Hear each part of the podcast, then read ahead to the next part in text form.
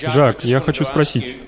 А, очевидно, есть огромная пропасть между тем, что мы имеем сейчас, и тем, что будет собой представлять предлагаемая вами система без денег. Как вы видите предстоящие события, процесс перехода от того, где мы сейчас, к тому, где нам следует быть? Насчет перехода от денежной системы к ресурсоориентированной экономике. Переход будет болезненный, будет нелегко. Вы это поймете, если пообщаетесь с людьми. Проецируя свои ценности на проект Венера, многие думают, что командовать всеми будет кучка ученых. Ты будешь работать в зоне D, ты в зоне К. Что управитель скажет, то и сделаешь. У нас совсем не так. Многие представляют злобных роботов, которые порабощают людей, как в голливудских фильмах. Помните, Голливуд не способен показать, каким будет будущее в фильме. Сцены выглядят неплохо, как космические корабли, но люди — те же ковбои и индейцы, но уже убивающие друг друга лазерами. Это не будущее. Это их интерпретация. Они берут идеи из книг вроде «О дивный новый мир», 1984. В этом направлении они продолжают сочинять, а вы не знаете о других идеях. Они видят будущее под контролем технической элиты. Я не один из них. В проекте Венера элитизма нет, ни технического, ни любого другого. Но людям придется учиться понимать, как думают и живут люди в разных культурах и странах. Это открытая система. Но переход, повторюсь, будет болезненный. Сколько это займет? Как-то кинопродюсер Фрэнк Капра сказал — я могу за три месяца превратить прихожан церкви в орудие убийства. Как это сделать? Возьмите американских китайцев, ставьте им кривые зубы, обзовите их япошками или узкоглазыми ублюдками и снимите пропагандистский фильм с их участием. Так вы создаете желание убивать. И не называйте их людьми. Немцев называли фрицами или капустой, и если их так называете, создаете пропагандистскую картинку. Солдаты пойдут их массово убивать. Как, по-вашему, солдат вообще спит после такого? Очень хорошо спит. Особенно, если его наградили за это. Если вы сбросите на деревню бомбу с напалмом, сожжете ее дотла, вам на фюзеляж нанесут метку. Чем больше у вас меток, тем больше вас уважают. Если у военных много медалей, они орудие убийства – они не осознают, что убили невинных. Они слепо выполняют приказ. И вот еще. Мы считаем состоятельных людей образцом для подражания. Когда к Иисусу пришел богач и спросил, сможет ли он попасть в Царство на небеса, Иисус ответил, «Легче верблюду пройти сквозь игольное ушко». «Что же мне делать?» — спросил богач. А Иисус сказал, «Продай все свое имущество и раздай бедным». И этим я не хочу сказать, что Иисус был умным парнем, но кое в чем он все-таки смыслил. А проблема с Иисусом такая. Говорят, что он, по крайней мере в Библии, был распят, потом воскрес из мертвых и вознесся на небеса.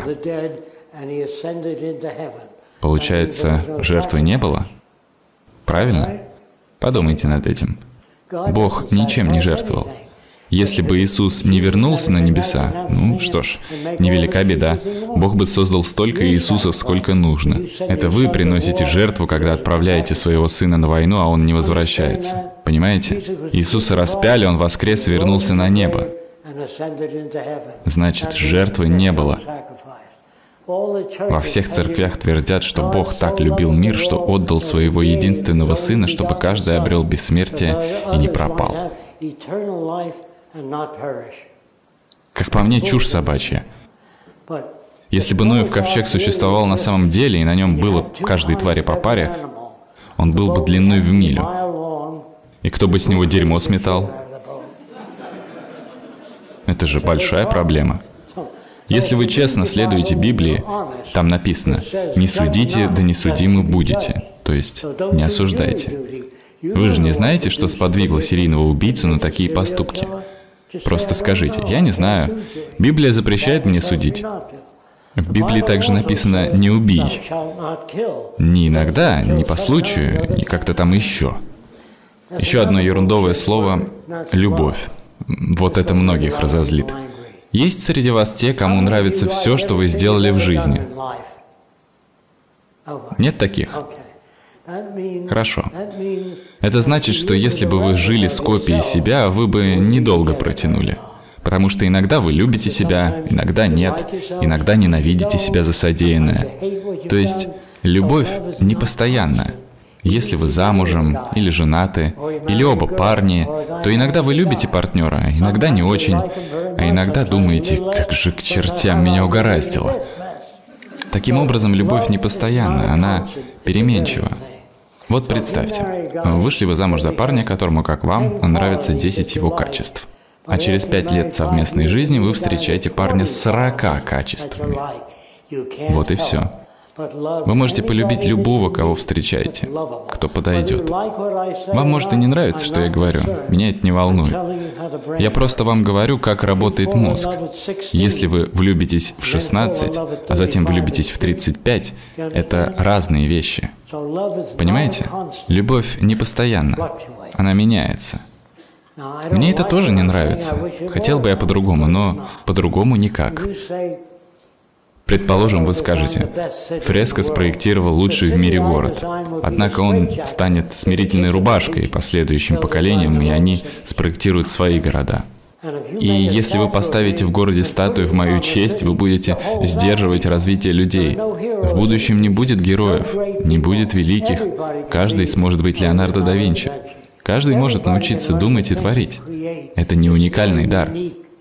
Смотрите, иногда учитель осыпает похвалами, какая одаренная художница. Зачем же ее хвалить, если она одаренная? Подумайте.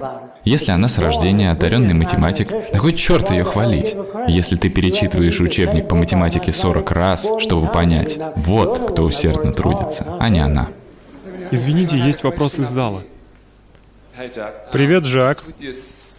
Насчет ваших городов.